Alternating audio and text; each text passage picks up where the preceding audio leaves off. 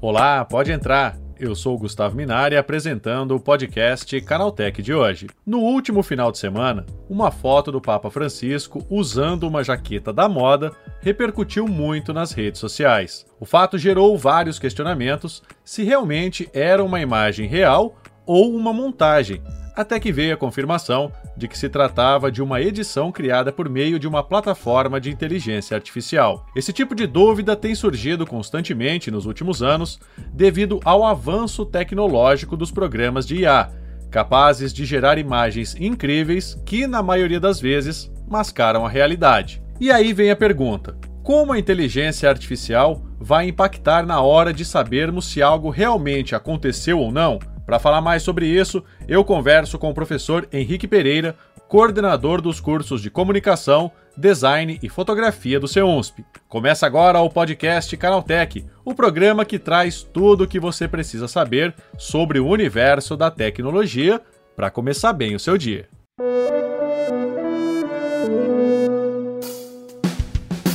Olá, seja bem-vindo e bem-vinda ao podcast Canaltech, o programa que atualiza você sobre as discussões mais relevantes do mundo da tecnologia. De terça a sábado às sete da manhã, a gente traz os principais acontecimentos tecnológicos direto para o seu ouvido. Agora, aos domingos e feriados, a gente tem também o nosso podcast de entretenimento com o Vale Play. Não se esqueça de seguir a gente no seu aplicativo preferido para receber sempre os episódios novos. Ah, e aproveita para deixar uma avaliação para a gente por lá. Então vamos agora ao tema de hoje.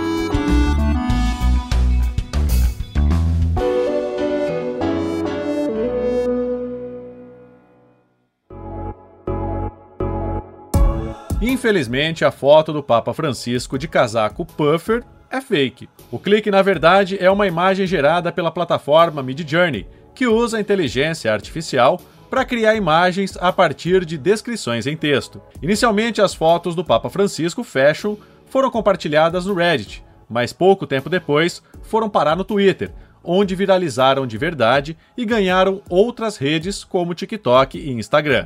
A foto polêmica foi elaborada pelo artista digital Pablo Xavier, que depois da repercussão da imagem foi até as redes sociais para dizer que tudo não passava de uma edição feita por uma IA poderosa. Eu converso agora com o professor Henrique Pereira, que é doutor em comunicação pela Unesp, com uma pesquisa voltada à produção imagética a partir de inteligência artificial, para tentar entender como esse tipo de imagem pode deturpar nossa noção da realidade por que, que essas imagens elas geram tanto impacto? Principalmente essa em que a gente teve aí no último final de semana com o Papa utilizando um casaco de moda.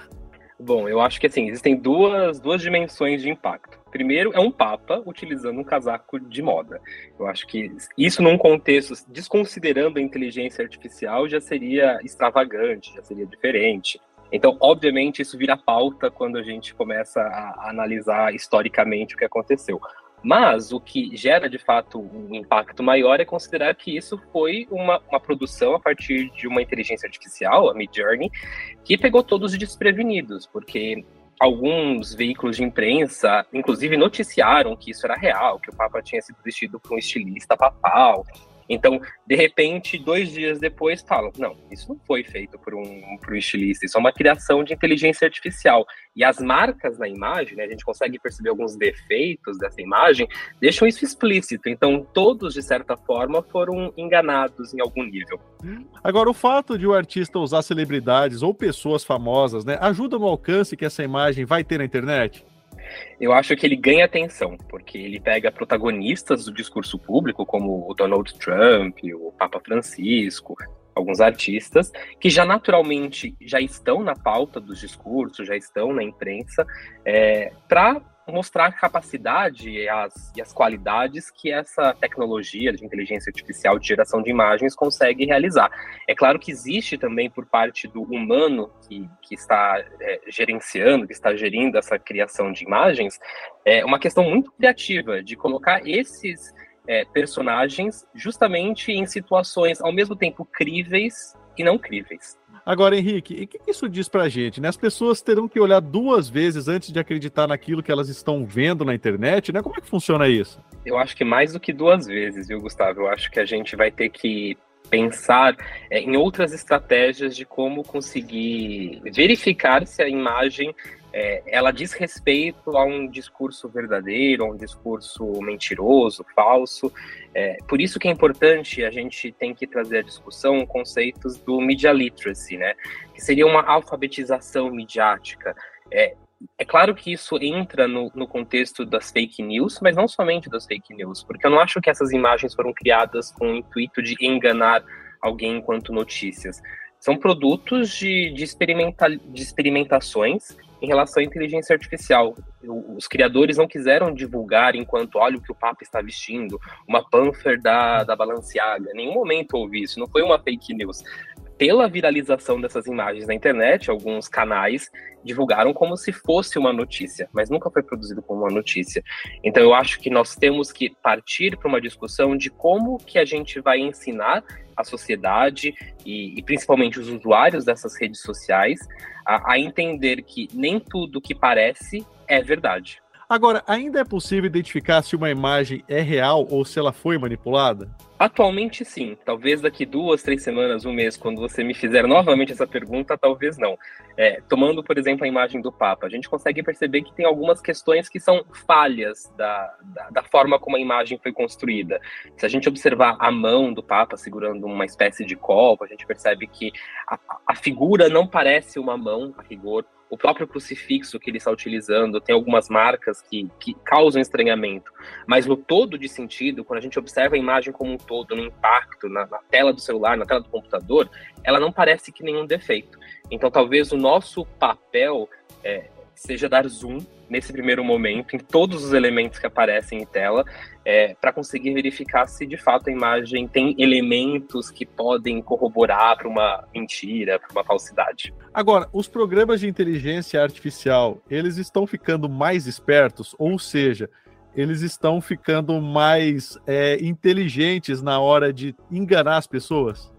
Sem dúvidas, inclusive é uma das metodologias da, da inteligência artificial, né? Por exemplo, as GANs, redes geradoras de adversidades. O funcionamento dela funciona a partir de duas redes que competem entre si, uma gerando imagens, outra avaliando imagens, verificando se aquela imagem parece real, e a partir do feedback dessas redes, o, o, algoritmo que produz a imagem vai se aperfeiçoando. Então, é uma lógica de retroalimentação. Então, conforme a tecnologia vai avançando, a capacidade dos hardwares de processar esses dados for aumentando, o banco de dados, o Big Data for aumentando, sem dúvida alguma, a, a inteligência artificial vai se aperfeiçoar é, diferente do, diferentemente dos nossos olhos. Os nossos olhos não vão se aperfeiçoar com esse, com, com, é, com, com esse retorno. Então, a gente vai ter que pensar em estratégias, é, não só tecnológicas, mas no âmbito da leitura das imagens, para verificar se as imagens são de fato produzidas ou se são fotografias. Agora, recentemente, um usuário foi expulso do Twitter por postar imagens do ex-presidente Donald Trump sendo preso, né? Esses casos eles só ganham repercussão justamente por, porque eles envolvem pessoas famosas? Eu acho que no discurso público, sim, mas é, uma questão importante, se a gente for verificar é, historicamente a, a, questão das, das deepfakes ou de qualquer manipulação de imagem, é, existe uma finalidade criminosa, importante dizer, de, de, de, manipulação de imagem de pessoas que não são públicas, às vezes com o objetivo de vingança, às vezes com o objetivo de, de criar um, um discurso tendencioso é, para prejudicar a imagem pública de determinada pessoa. Então, sim, eles vão ganhar mais destaque porque são pessoas públicas, mas ao mesmo tempo a gente não pode esquecer que existem pessoas não públicas que também estão sendo prejudicadas, estão sendo, é, estão sendo utilizadas para fins escusos. E é justamente sobre isso, né, que a gente tem essa preocupação, né? Porque a partir do momento que isso pode acontecer com qualquer pessoa e que isso não vai ganhar tanta notoriedade na mídia, isso acaba preocupando ainda mais, né, Henrique? Total. E é por isso que a gente tem que tomar muito cuidado com as fotografias, os textos que nós é, postamos na internet. É, nós não temos controle a partir do momento que as imagens estão online apesar das redes sociais terem mecanismos de segurança, de bloquear usuários que eu não confio, de acessar as minhas imagens, apesar de todo, todos esses recursos, esses dispositivos, a partir do momento que está online, eu não tenho mais controle. É, alguns anos, inclusive, teve aquela, aquela polêmica com a Apple, que várias contas da iCloud foram foram disponibilizadas. A Apple, naquele momento, chamou como um caso de phishing, né, um caso manual de pessoas invadindo contas específicas.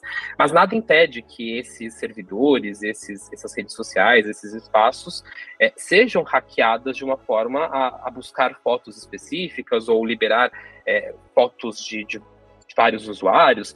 Então, sim, a partir do momento que a gente tem fotos online, elas podem ser utilizadas por pessoas que a gente não conhece para finalidades que a gente não conhece.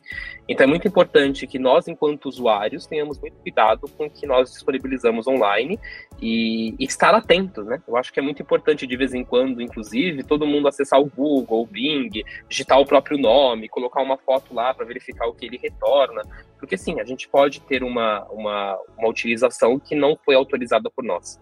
Na tua opinião, será que é, a gente vai ter que pensar no futuro em algum sistema de regulação dessas ferramentas de inteligência artificial? Eu acredito que vamos ter que pensar num sistema de regulação. Já existem algumas propostas, inclusive, em determinados locais do mundo, inclusive no Brasil. Entretanto, é, eu sou um pouco cético em relação à, à praticidade é, desses sistemas regulatórios vejo muito importante, é necessário termos é, políticas públicas específicas de regulação da utilização da manipulação de imagens, principalmente geradas por inteligência artificial. Porém, a, a tecnologia ela ela avança numa velocidade tão rápida e, e muitas vezes as finalidades não são éticas que simplesmente, por exemplo, como é propostas de algumas desses, desses sistemas de regulação, colocar uma marca d'água numa imagem, essa imagem foi adulterada. Se eu sou um produtor de imagens que tem finalidades fake news, ou seja, enganar alguém sobre uma, uma verdade que não existe, né, uma verdade falsa, eu não vou colocar um, um selo de ah, essa imagem é mentirosa. Então, vai muito mais de uma ética é, individual, uma ética do jornalismo, uma ética da comunicação, de encontrar formas de, de determinar se determinado discurso é verdadeiro ou não, do que de fato o, o, um recurso que vai colocar uma marca d'água nas imagens, que eu não acredito que vai ter é, é, propósito. Se a gente for considerar isso, qualquer imagem publicitária passou por algum tipo de adulteração. Então, as redes sociais funcionam a partir de filtros. Então, a partir dessa, dessa lógica que todas as imagens hoje em dia são adulteradas, em determinados níveis, são adulteradas essa mesma ligação no Meet, eu estou utilizando um filtro que esconde o fundo aqui do espaço em que eu estou. É adulterado. Então, quais imagens não são adulteradas? É, mesmo se a gente considerar fotografias analógicas, a partir do meu enquadramento, a partir da forma que eu revelei a foto, se eu aumentei a luminosidade, se eu diminuí a luminosidade, a granulidade da, da, das imagens, eu posso criar efeitos de sentido que vão fazer com que a verdade seja transformada e as pessoas percebam aquele discurso de outras formas. E você acha que a gente vai conseguir se proteger desse tipo de imagem no futuro? Olha, eu espero que sim, mas eu acredito que não. É, eu não, eu, na verdade, eu acho que a gente não, não tem muita escapatória do que vai acontecer a partir de agora com as inteligências artificiais, porque a manipulação de imagem já existe, não é novidade a, pessoa antes que estudava software de manipulação de imagem, como Photoshop, elas poderiam fazer o que quisessem com as imagens. Eu poderia fazer uma montagem de algum modelo utilizando uma buffer, é, fazer uma transformação colocando o rosto do Papa Francisco. O que hoje acontece é uma automação desse processo. A inteligência artificial permitiu que pessoas que não têm conhecimento de manipulação de imagens, em um prompt descritivo, texto verbal escrito, digitar Papa Francisco utilizando uma puffer em Roma caminhando no sol. Criar uma, uma imagem dessas. Então, o que a gente está vendo é uma popularização que não demanda hardware, porque todo esse processamento é feito na nuvem. Então, eu com um celular simples, conectado à internet, tendo acesso a essas tecnologias, faço essa descrição, o software gera na nuvem, me encaminha apenas uma imagem e funciona. Então, eu acho que a gente vai ter que é, entender que o problema não está mais na criação. A gente não tem como, como ir contra esse processo de, de criação, mas de leitura dessas imagens. Ou seja, não vai dar mais para dizer eu só acredito vendo, né? Não, cada vez mais. É, e, e, é interessante, sabe, porque a fotografia ela foi construída historicamente é, como uma representação do real, como se a fotografia, mesmo analógica, ao ser tirada, ela parecesse que representa a realidade.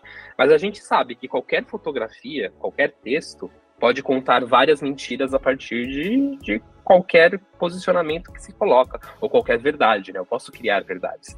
Então, cada vez mais vai ser necessário que a gente tome cuidado com o que a gente consome em termos textual e magético.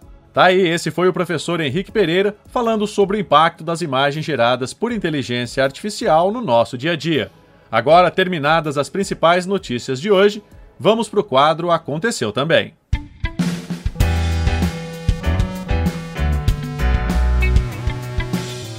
O Aconteceu Também é o quadro em que a gente fala sobre notícias relevantes, mas que não geram muita discussão. O Vaticano vai enviar um dos mais icônicos discursos do Papa para o espaço em junho, através de um foguete Falcon 9 da SpaceX.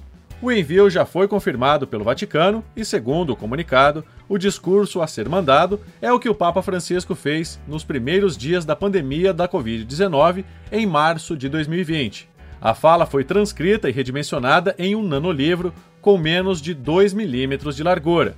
Esse arquivo será colocado em um pequeno satélite de 30 centímetros que circundará a órbita da Terra. A previsão é que o discurso entre em órbita através do foguete da SpaceX, que será lançado no dia 10 de junho a partir da Vandenberg Space Force Base, no estado da Califórnia, nos Estados Unidos. Antes disso, o próprio Papa Francisco vai abençoar tanto o satélite quanto o arquivo digital em uma ação prevista para ocorrer no dia 29 de maio. Entre os parceiros, a iniciativa conta com a colaboração da Agência Espacial Italiana. Em um documento interno para os funcionários do Twitter, Elon Musk revelou que estima o valor da rede social em 20 bilhões de dólares, ou 104,55 bilhões de reais na cotação atual. O montante é equivalente a 45% do valor que o bilionário sul-africano pagou na aquisição da plataforma há cinco meses. O ofício, que foi consultado por vários portais de notícias norte-americanos, anuncia que os funcionários receberão ações da X-Roading na bolsa, a empresa responsável por supervisionar o Twitter desde que foi comprado por Musk. Segundo o programa de subvenção de ações, a plataforma de mini blog se aproxima dos valores de mercado do Pinterest, com 99 bilhões de reais, e do Snapchat, com 96 bilhões de reais. O sistema de pedágio sem cancelas, conhecido como Free Flow, está em testes no Brasil desde janeiro de 2023, na rodovia Rio Santos. Com a primeira experiência realizada, chegou a hora de cobrar por esses acessos. Segundo a concessionária que cuida da rodovia, o sistema passará a fazer a cobrança dos veículos ainda nesta semana para validar como estão os sistemas de pagamento. Para pagar por cada um dos setores de pedágio Free Flow, o motorista pode usar uma tag veicular pré-cadastrada, como sem parar, por exemplo, que vai bater as informações da placa do veículo, lida no ato da passagem pelos radares. Assim que a placa do veículo for capturada, o protocolo de pagamento estará disponível para o motorista em até 48 horas. Depois disso, ele tem 15 dias corridos para efetuar o pagamento. A General Motors confirmou oficialmente que o Chevrolet Camaro, seu icônico muscle car, e um dos nomes mais famosos da indústria automotiva, deixará de existir como o conhecemos em 2024. Segundo a montadora, o nome Camaro ainda deve voltar para as linhas da empresa no futuro, mas de outra maneira. Ao que tudo indica, ele deve se tornar um carro elétrico. Em comunicado, a General Motors anunciou a aposentadoria do Chevrolet Camaro para o começo de 2024, tendo suas últimas unidades produzidas na planta de Lays em Grand River, em Michigan. Para simbolizar o fim dessa história de mais de 50 anos, a montadora vai lançar uma edição especial chamada Collector's Edition, feita com base na sexta geração do modelo. O Zoom vai usar um sistema de inteligência artificial do chat GPT-4 para resumir reuniões para quem chegar atrasado. A empresa fechou uma parceria com a OpenAI para oferecer resumos de videochamadas, rascunhos de mensagens e outras tarefas produzidas pela IA. O sistema vai fazer um apanhado com as principais abordagens e até vai responder dúvidas do usuário sobre o que foi falado na sua ausência, caso algo não tenha ficado claro. Além disso, a IA do Zoom poderá gerar quadros brancos com desenhos ou esboços a partir de entradas de texto. Quem precisar redigir uma mensagem muito grande, por exemplo, poderá usar essa tecnologia para gerar rascunhos em tempo real. Segundo a empresa, as atualizações devem estar disponíveis para os usuários nos próximos dois meses.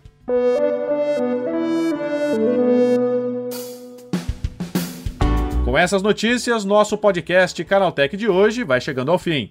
Lembre-se de seguir a gente e deixar uma avaliação no seu aplicativo de podcast favorito. É sempre bom lembrar que os dias de publicação do programa são de terça a sábado, com um episódio novo às 7 da manhã para acompanhar o seu café. Lembrando que aos domingos também tem o Vale Play, o podcast de entretenimento do Canal Tech. Esse episódio foi roteirizado e apresentado por mim, Gustavo Minari, e a edição foi do Vicenzo Varim, com a coordenação da Patrícia Gnipper. O programa também contou com reportagens de Fidel Forato, Giovanna Pinhatti, Felipe Ribeiro e Alveni Lisboa. A revisão de áudio é da dupla Mari Capetinga e Gabriel Rime, com trilha sonora de Guilherme Zomer.